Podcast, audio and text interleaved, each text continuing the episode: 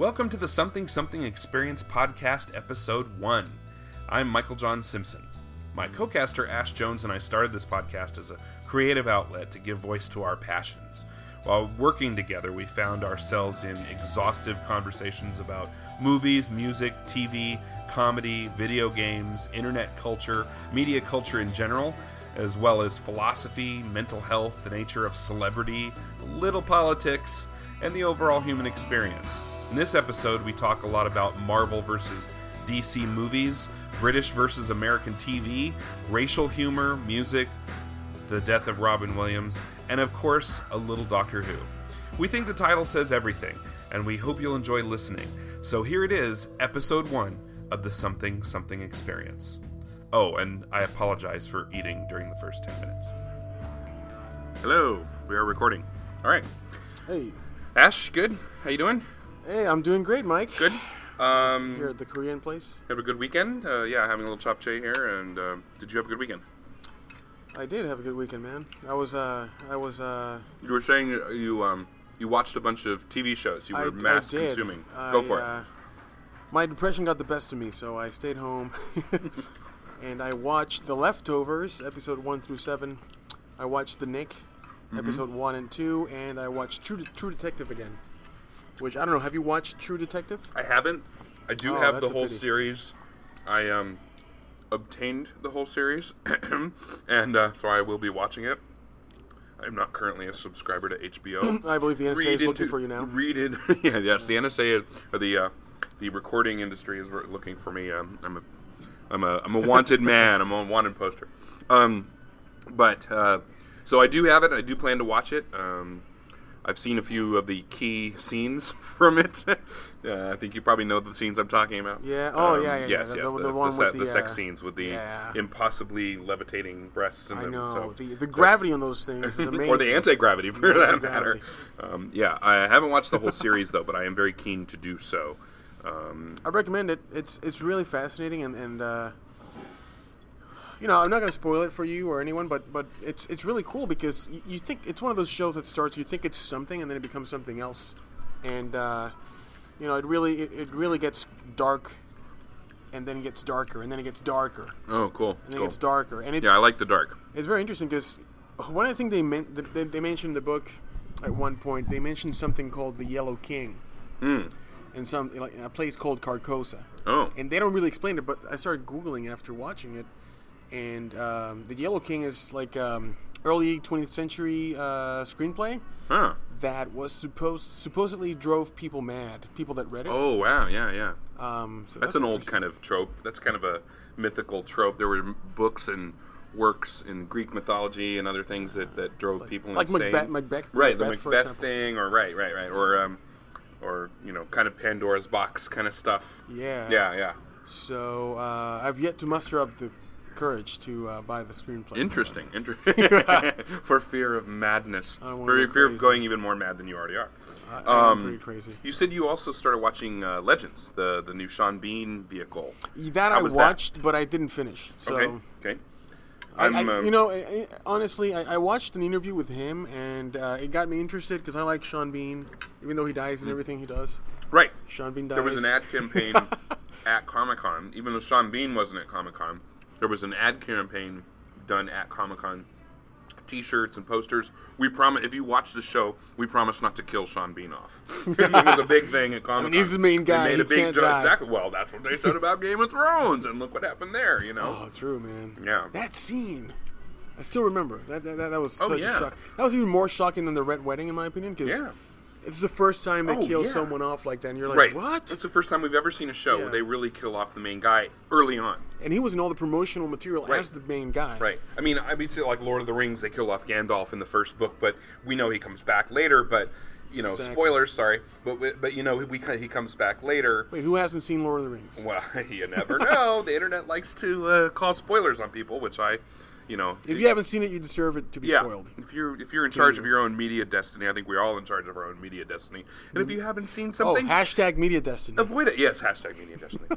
uh, hashtag hashtags outside of Twitter. Um, so, yeah, it is not very typical to kill off the hero in the first part of the Not story all, like that.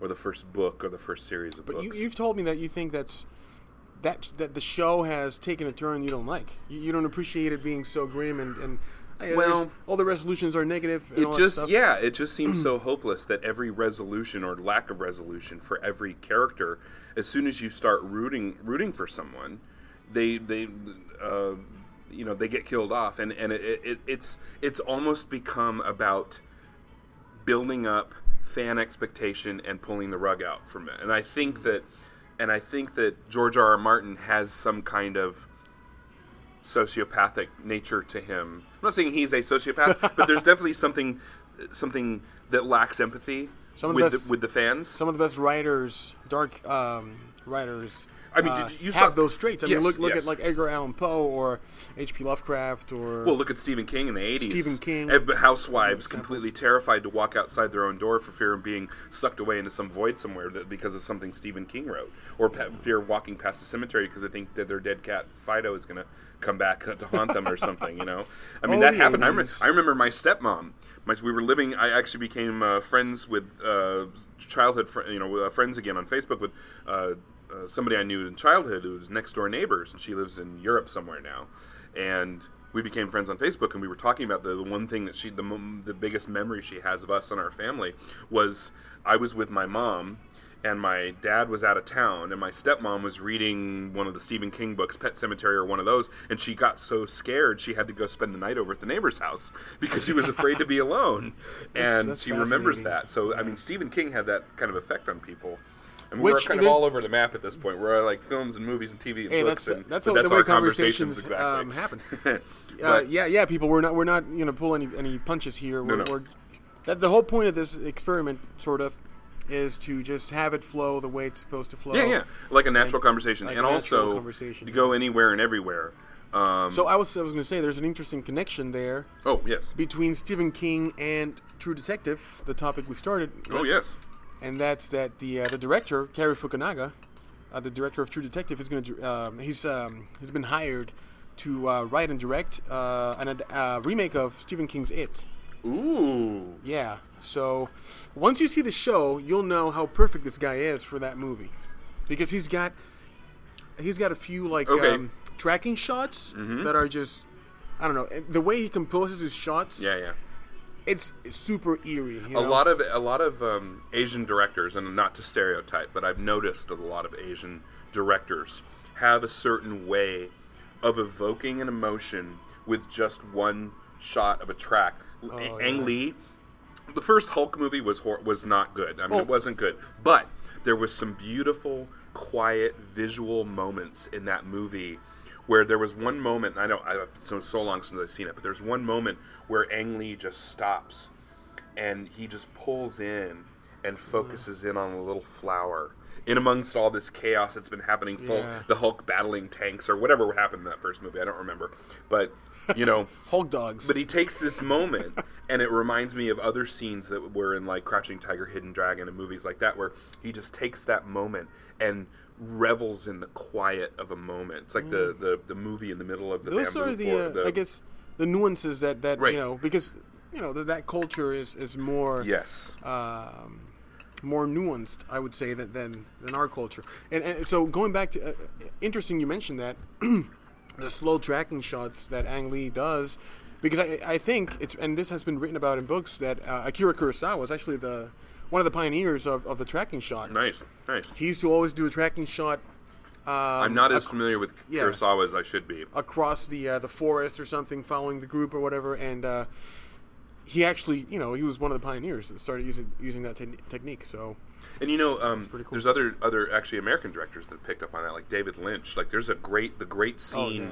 at the very beginning of Blue Velvet, where Jeffrey finds the ear, and the ear is lying on the ground, and he looks, and the, the camera just focuses in, and there's there's you know graphic content warning, sort of, but there's a severed ear on the ground, and there's ants crawling in and out of it, and the camera tracks really slowly and goes down the ear hole basically, and this and and Oh, and uh, split uh, uh, splits sound design just this big you know that big whooshy ru- rumbly rush of noise David that Lynch is, surrounds uh, you as you're going tracking. Uh, you're venturing into the ear hole, and those slow shots like that. David Lynch is the master of atmosphere.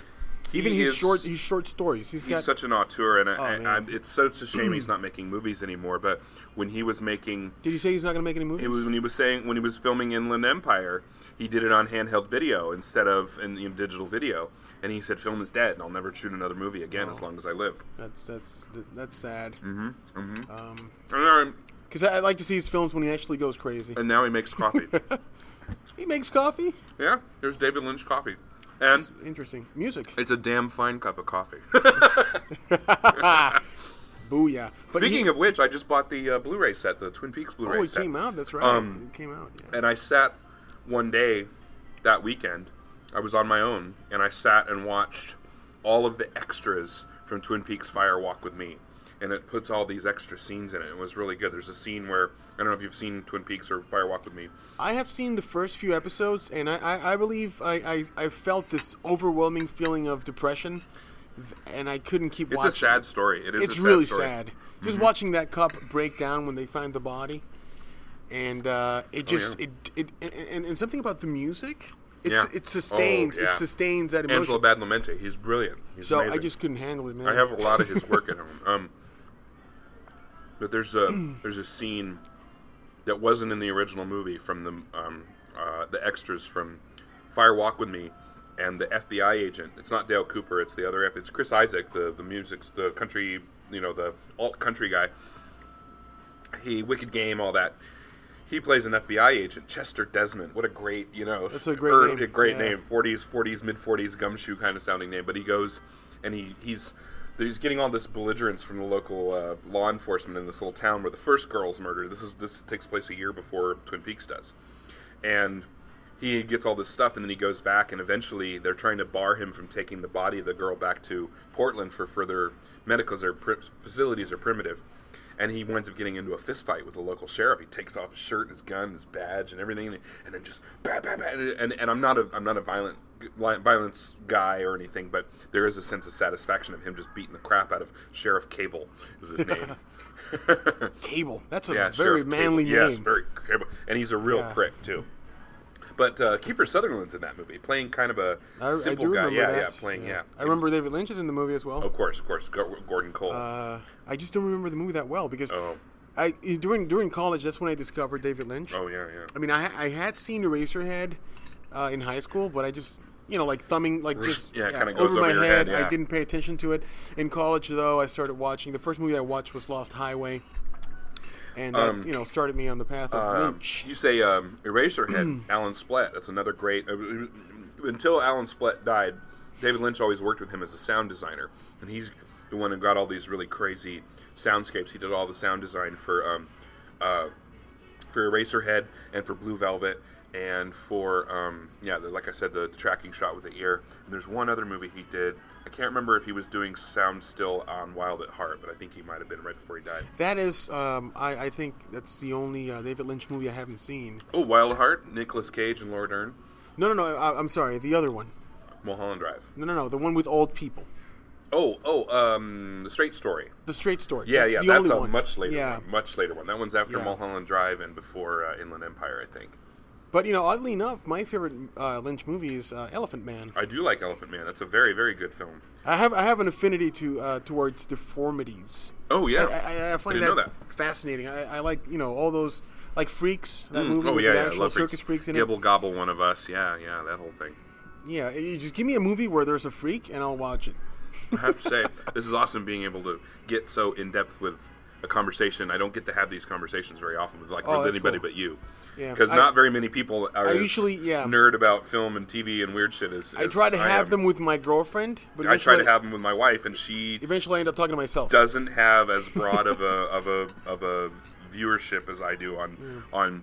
See, that's the thing. Growing up as a latchkey in the seven latchkey kid in the '70s, and then also the '80s, there was a lot of time in the afternoon spent at home watching old movies because they didn't show. There weren't the, all the GI Joe and Transformers and Rainbow Brite and, and all the stuff they showed in the afternoons didn't start until 83 84 mm-hmm. so from 77 78 until about then and I didn't have MTV, so there wasn't anything on in the afternoons for us to watch as Oh, kids. wow. So we were watching old reruns of old sitcoms, Dick Yeah, Van Dyke yeah, and Leave It to. Beaver, and My Three Sons, and Donna Reed, and the, the Honeymooners, and I Love Lucy, and and all, and Andy Griffith Show, and all, and uh, uh, Dick Van Dyke Show, and all that. Love all those shows, by the way. And it's also part of why, in my generation, there t- has a, a tendency to be toward having a nostalgia for the things that our parents were into, things that our parents liked as kids. Because you guys were exposed to it as well. Exactly, know. because we watched all of that programming as reruns in the afternoon. Well, after I got to tell you something. I I, I, And movies, too. I grew up in the 2000s, Mm, but I remember spending a lot of time with my grandparents, and my grandparents used to watch The Honeymoon Mm, Mooners, I Love Lucy, uh, The Price is Right, um, all those um, shows in the afternoon. So after school, I used to watch it, watch them with them, and I, I also kind of, I feel like the warmth. Oh yeah, the, the, oh the, yeah, the, the feeling nostalgia. Yeah, yeah. whenever those shows yeah, come on yeah, or whatever. Well. Mm. the other cool thing is there were shows that transitioned from the '60s into the '70s, like Brady Bunch and Gilligan's Island and things like that.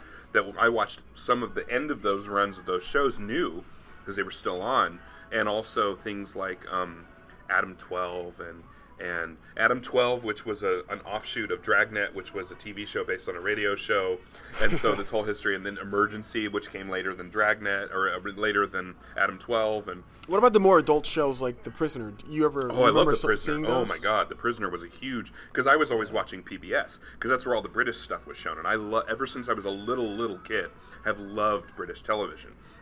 Fawlty Towers, Monty Python, The Prisoner, Doctor Who. Doctor, I've been watching Doctor Who since 1977.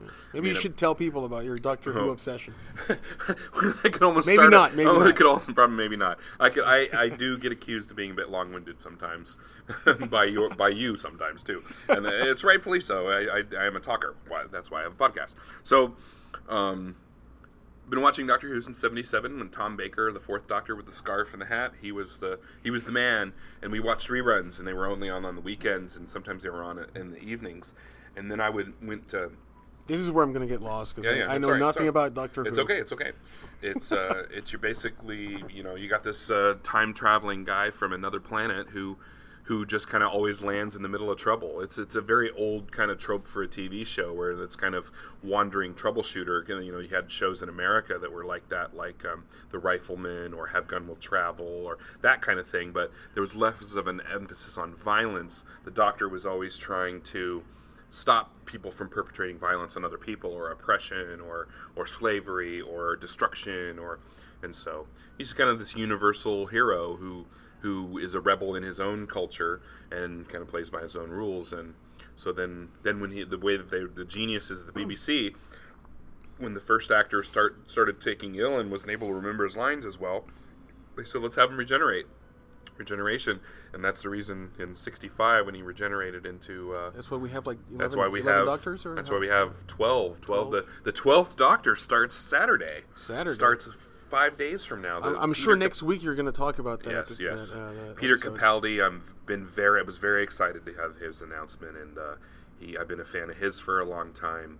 Uh, he and he himself is an old Doctor Who fan. You know what I've noticed, and th- this is you know uh, changing changing the topic a little bit, but um, I've noticed that that uh, I think I think American uh, television is taking after British t- television, Mm-hmm, Um, and that I, I've, I've always preferred uh, British TV shows. Me too. Um, I prefer them to be shorter um, and, and, and succinct, straight to Yeah. the point. And, and I think uh, American TV is doing that now. True Detective, there's only eight episodes. The Knick has only ten episodes. That's a And they- very and that's a very British thing. yeah, they, they shot The Knick as a movie, as a ten-hour movie, which is Case pretty in point, interesting. Fawlty Towers. You think of Fawlty Towers as this big thing in comedy, in British comedy, in the history of British television. There's only 12 episodes of that show. 12 whole episodes. And that was two different series. And they were done four years apart.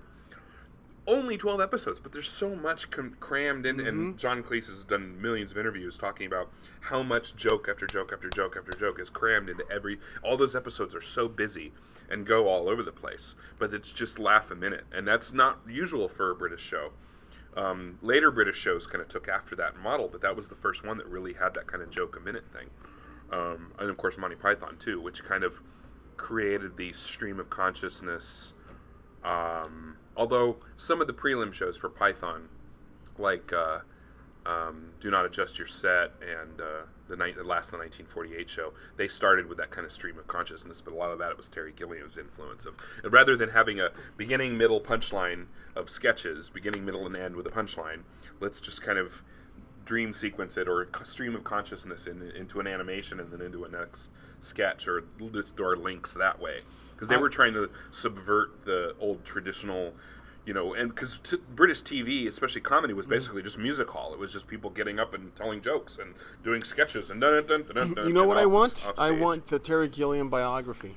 oh yeah I mean, wh- why hasn't that come out? I mean, th- that guy's fascinating. You mentioned, you know, the stream of consciousness in, Oh, uh, in Monty Python. Yeah. I think that's where it started for him, and then it led to, uh, you know, all his like Brazil, Time Oh, Bandits, yeah. all those great movies from the '80s. the fisher king one of my favorite Terry Gilliam movies, and of course, the passing of Robin Williams. And, uh, it was so a hard. sad. last week was a hard week So for me. yeah. It was a hard week. I mean, And we were just had- talking. I think we were just talking about like Baron, uh, the Adventures of Baron Munchausen. Yes, yes, and he someone played the was, moon in yeah, someone was talking to me about that, and then I talked to you Yeah, about it. yeah. He was so great in that. The Robin Williams, uh, another thing I've been a fan of since the '70s. I mean, uh, I was seeing Robin Williams on TV and in other things before he was even did Happy Days. Before he he was even a one-off character one time in Happy Days, which spun off into Mork and Mindy, which launched his career. But I was seeing him on TV, and and uh, he was on the Richard Pryor show. Richard Pryor had a great, very racially relevant, again, the golden age of the 70s. Back in 76, 77, Richard Pryor had a prime time. A black guy in 1977 had a prime time comedy special that he produced and directed and wrote. All you know, with all these wonderful people, Paul Mooney and um, Mar. Uh, uh, oh, who was um? She played Roz on um, on Night Court. Um, damn it, I can't remember her name now, but uh, Sarah Bernhardt was on that show, and just so many great people. Um, wait, Sandra Bernhard. Sandra Bernhard, and she was a comedian. Um, Wow, she must have been really young. She was, she was in her twenties. I mean, they were all in their twenties, thirty, you know, twenties, early thirties. I love Paul Mooney, man. love Paul Mooney. And people hate him because he's really edgy. He doesn't. Oh. He, he doesn't have a filter.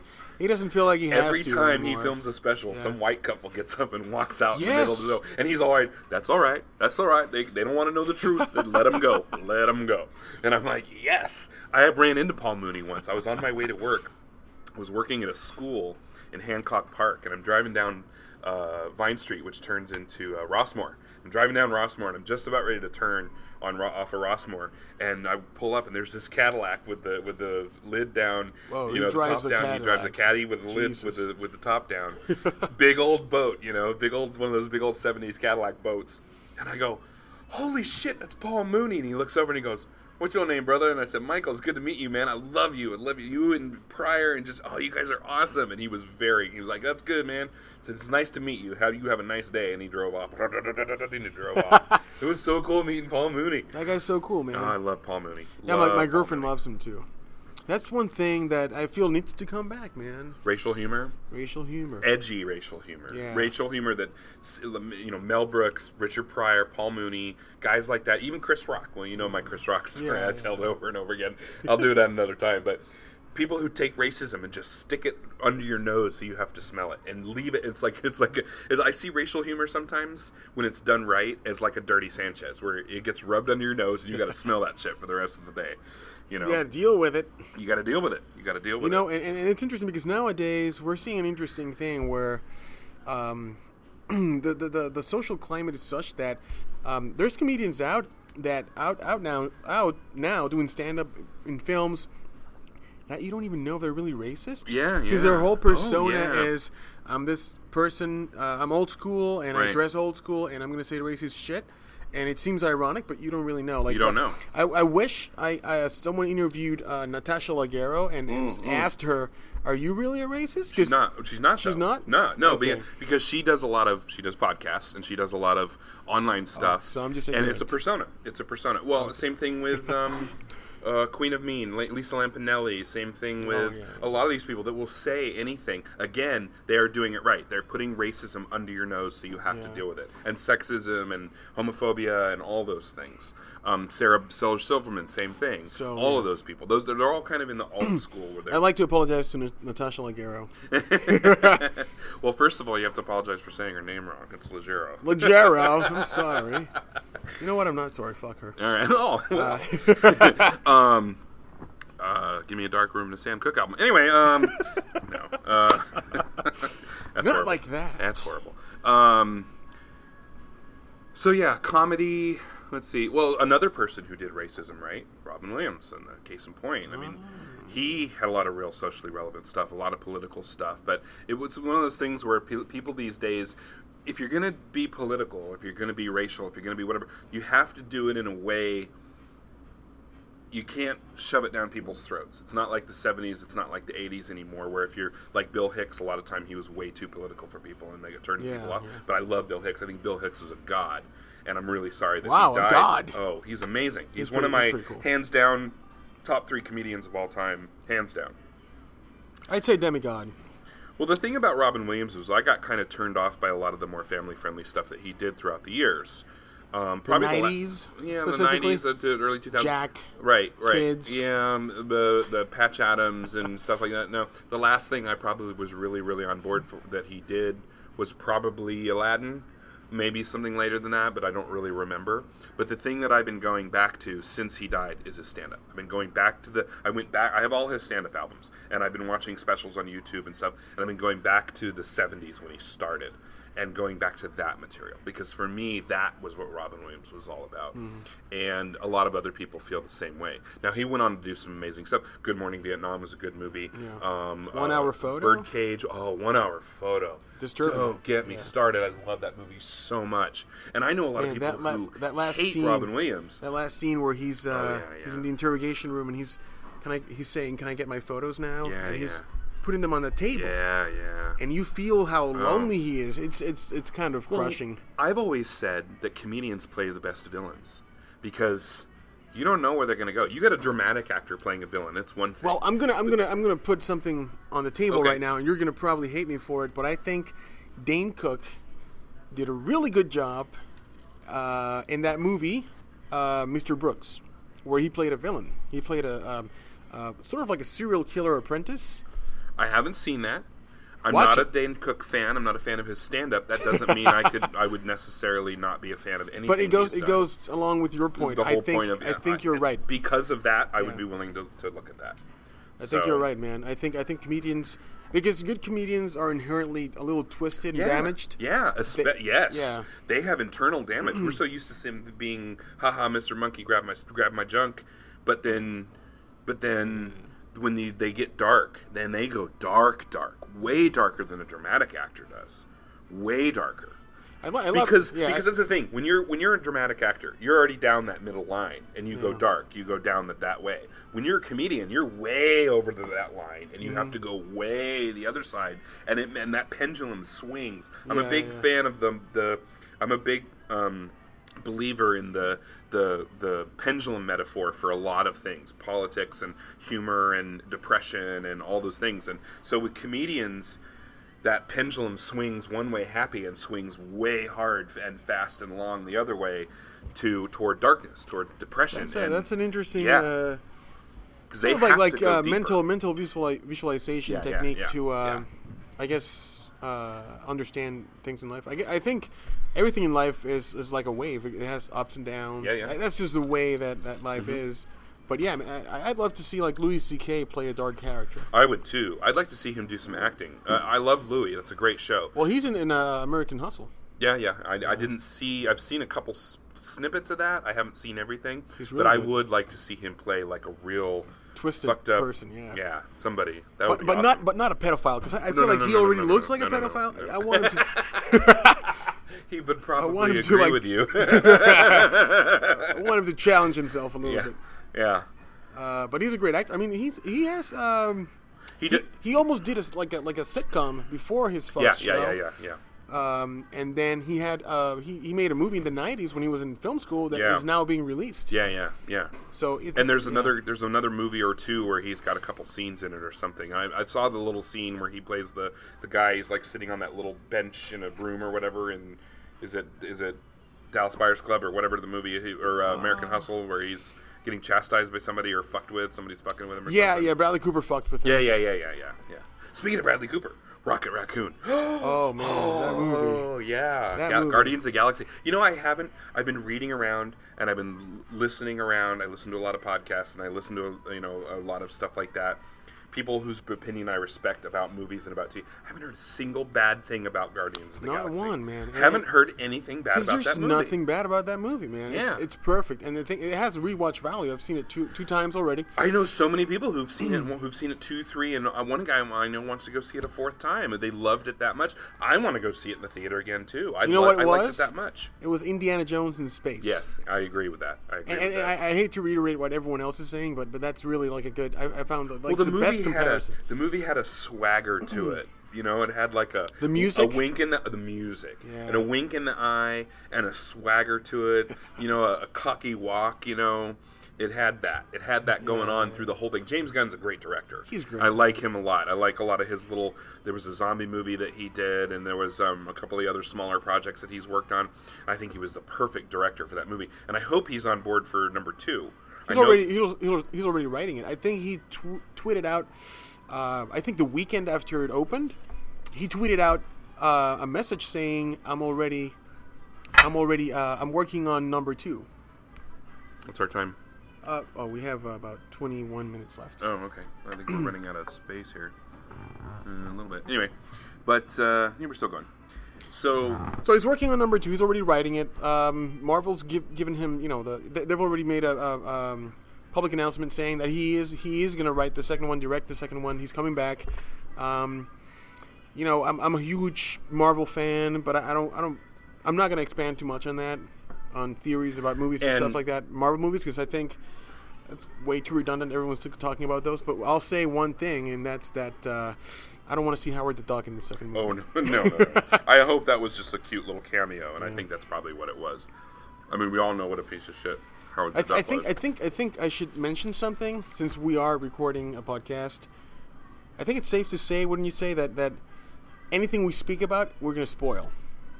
Uh, yeah, it can happen. I, as I said, we're all adults. Sorry, we're all adults. So- we're so all if- if- responsible for our media Yeah. autonomy. So, we just so- are. yeah. So if you if you hear us talking about Guardians of the Galaxy, be aware we might spoil it. And you haven't seen it, or it's something you have or haven't seen. We're going to talk about shit, and that's the way it's going to be. It's just the way it is. And um, But yeah, the movie was perfect, man. I, I liked you know, all well, the characters. Once we get around to writing, recording intros and writing writing little blurbs, we'll list the things that we talk about, so you can you know skip skip uh, an episode or whatever. yeah, and that's a good idea. Yeah, we, should, so we should do that for sure. um, yeah. but uh, I think that um, yeah. Well, see, I have the opposite perspective. I was not a big Marvel fan growing up. I mean, I knew Spider Man, and that was about it, really. And a little bit of you know t- the cartoons on Saturday, a little bit of Spider Man and his Amazing Friends. But mostly, I was a DC guy: Batman, Superman, blah blah Yeah. blah blah blah. Wonder Woman, Super Friends. Um, you know, uh, all. Go. No. Okay. So yeah, so that's the um, what was I? You what see, I was saying? I was not a Marvel fan, so Oh, seeing all these new movies, um, these new Marvel movies, it's a it's an all brand new introduction for me. I was excited about Guardians of the Galaxy because all of my friends who are who are hardcore Marvel heads, Marvel geeks, were excited about it. That was enough to generate buzz for me. Um, I, I have a lot. I know a lot of people who are total nerds about all kinds of stuff, and so I know a lot of people whose opinions I trust a lot. And so when people ner- totally nerd out and are super get su- super excited about a project, it gets me on board for it. You know what I like about Marvel? I'd never Uh, heard of Guardians of the Galaxy till a year ago. Me never, neither. never heard of them until a year. But you know, you know what I liked about Mar- I like about Marvel and, and the way they're making their movies. Uh, you don't need to know about the comic books at you're all, right. You're right. and that's the right way to do it. Yeah. You, you definitely don't want to, you know, go really obscure and alienate your audience. But, But- you also don't want to go and, and, and, and like completely ignore the source material. Right. But then, but then I've also heard from you and other Marvel fans that there's enough stuff in there that's dead spot on that was just p- done perfectly to make it enjoyable for the total hardcore fans too. Yeah, yeah, So true. that's great, and that's that's what I think where Warner's falling short. They're too busy making movies for people who haven't that enough of this, and they're and they're they're as Eddie Izzard would say, they're pissing with the myth. They're they're fucking with the source material. They are, but but I think they're they're. I think you know they they they recently announced like their slate. Like b- basically they copied Marvel's plan of Yeah. uh, releasing a movie or 2 mm-hmm. movies a year mm-hmm. Mm-hmm. and just announcing them for the next five years. And I think finally DC has is going to have like a unified universe, and they're going they're going to go that route. I hope so, but I hope they can do it right because the one thing that we've seen with Warner Brothers and DC properties in the past is you put too many people in the movies, it doesn't work. Batman and Robin, which I will never watch again as long as I live. you know what, my friend? Biggest piece of shit. You know what, my friend? You just watched a movie that had every fucking character on screen at all times. It was cluttered, and that movie's Guardians of the Galaxy. but it was Marvel. Yeah, but and they know how to do it. they did it great. But that- that's why They I can said do it. the DC can do it. I hope so. I hope you're right. I hope they so do So far, they Yeah. haven't been since since the since the '90s. They have proven that, or have not demonstrated that they have the ability. Oh, Batman and that. Robin, that's the worst movie in history. And I'm not. I have to say, I'm not looking forward to Superman versus Batman. I'm not looking forward to it. I'm not looking forward to Ben Affleck. I didn't. I, I like Henry Cavill, but eh, it wasn't. He did what didn't blow me away. And I'm not happy with her choice of Wonder Woman. And where's our goddamn Wonder Woman movie? I Where's know, our female-led movies? They don't. It's Come almost like they don't have faith in their in their own material. It's so you know. stupid. Even in this age They're of still uh, making movies for dudes, and that's what it boils down to. And it's it's really unfortunate Well, I because there's so much great, rich material out there. Well, you know, it's, Marvel's doing the same. Th- they're not really reinventing the wheel either. They, they haven't released like a, No. a Black Widow movie. They haven't done a Black haven't- Widow movie. They haven't, They haven't done done like uh, Marvel Girl, which you know, there's been some talk about that. Um, uh, I think they they they they're going to wipe the uh, Wasp out of the Ant Man movie. I think if DC was smart, So- they would do a rated R uh, Power Girl movie.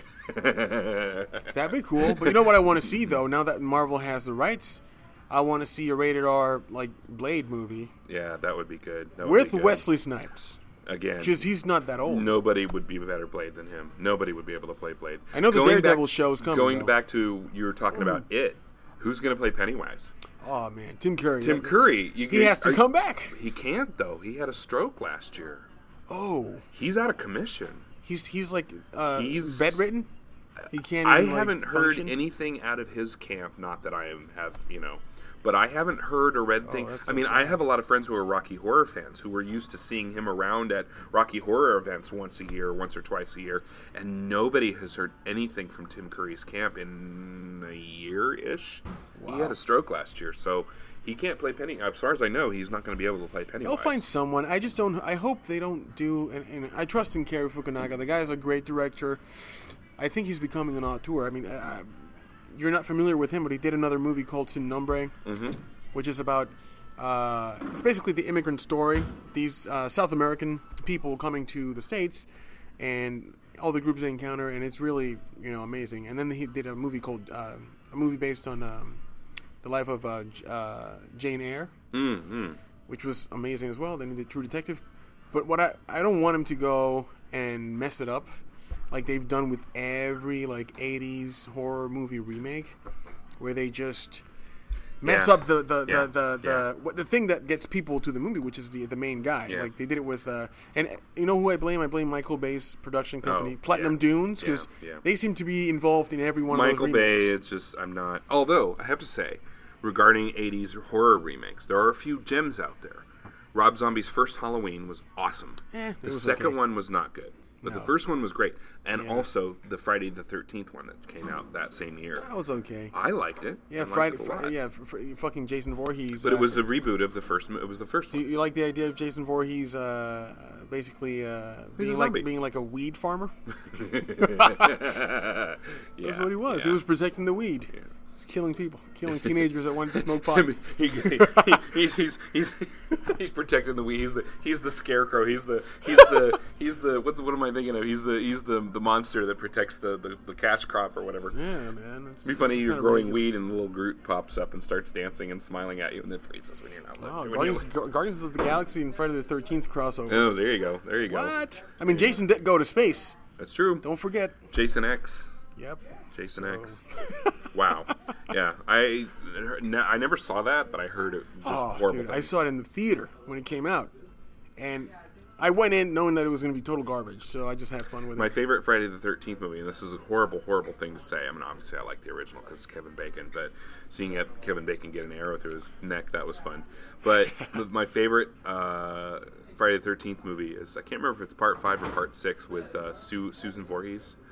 Oh, yeah. but for horrible, horrible reasons. Horrible, horrible boy I reasons. know. I know. Hey, you know, I, I went through that too. There's man. two reasons I like that movie. Two reasons. it's the same Yeah. two reasons why I like Katy Perry. Anyway, was, um, was that the one in New York? no, that was the one in. Uh, eh, no, it was in no. the same woods, still right around Crystal Lake, up in Because you know yeah, New Jason, England Jason goes to New York. I think it's like the fifth one. Yeah, yeah, yeah, yeah. In the city. I don't think I ever saw that one either. I know. I think that was the seventh one.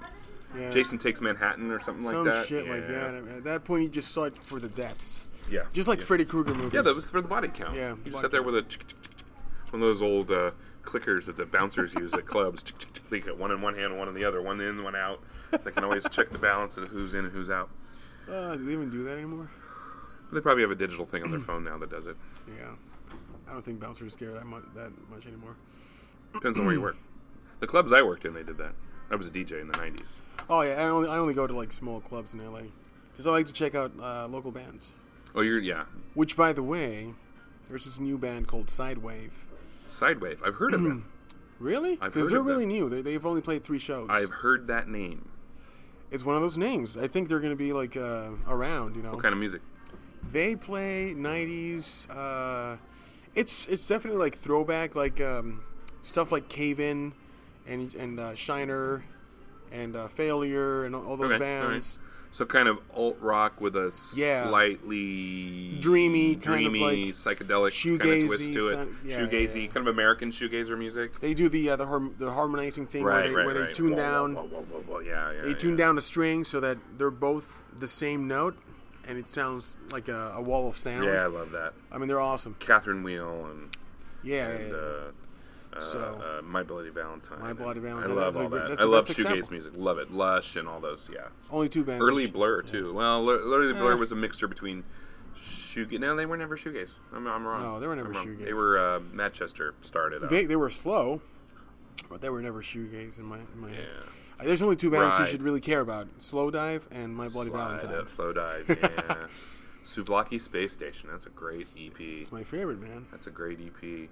And uh, there's a band actually from the '90s playing uh, this Friday. It's called Slint. Yeah, I've heard of Slint. Yeah. Um, speaking of shoegazer bands, um, do you know Ri- uh, Ride, Vapor Trail? No, I don't. So strong, I've probably you and you've fade mentioned this to me, and I, I, I Oh, forgot to I just look it up. I reposted that video onto Facebook today because it's one of those it's one of those songs that when it comes on it just brightens my that hour for me. It's really, good. it's really. I, I I love the music. So, well, I think this was probably a good first episode. Probably about time to wrap it up. We've been going for about an hour ish, something like that. Something like that. Yeah, all right. Yeah. Well, good. Um, so we're gonna try and do this on a weekly basis, and uh, as soon as we get all of our shit together, we'll get it up and get it going, and there will be a, a blog and, a, and announcements and this and that, and we'll get going. So this is good for the very And, first uh, epised of uh, The SSC. the also, SSE, the SSE XP. I mean, this is also open to you guys. If you if you have any suggestions of Yes. topics that you want us to talk about, uh, we're not geniuses, but we have No. no, life and we're nerds. So chances are we probably know, um, and we can you know expand on it. Maybe Yeah, something you, would like to know more about or whatever. Yeah, we'll we'll get the blog going. We'll have an email address. We're gonna have all this stuff lined up, and um, every everybody will be we will welcome feedback. Yeah. It's it's a con- it's a two way thing. It's a It's a, conversation. it's a, it's a yeah, it's a multiplayer thing. So all right, we don't want um, we don't want to just hear ourselves talk for an hour every week. Well, there's nothing wrong with Well, that. maybe, maybe we do. Maybe we, maybe that's why we're doing this. yeah, that could be. All right, uh, everybody, I'm have a good week, and we'll be back again next week. The Something Something Experience podcast was conceived and produced by Ash Jones and Michael John Simpson. Intro music Ways to Change Faces and outro music Scorpio 37 was written, produced, and provided by the talented Sebastian Cesari. Email us at something2xp at gmail.com or find us online at something2xp.wordpress.com or at something2xp on Twitter.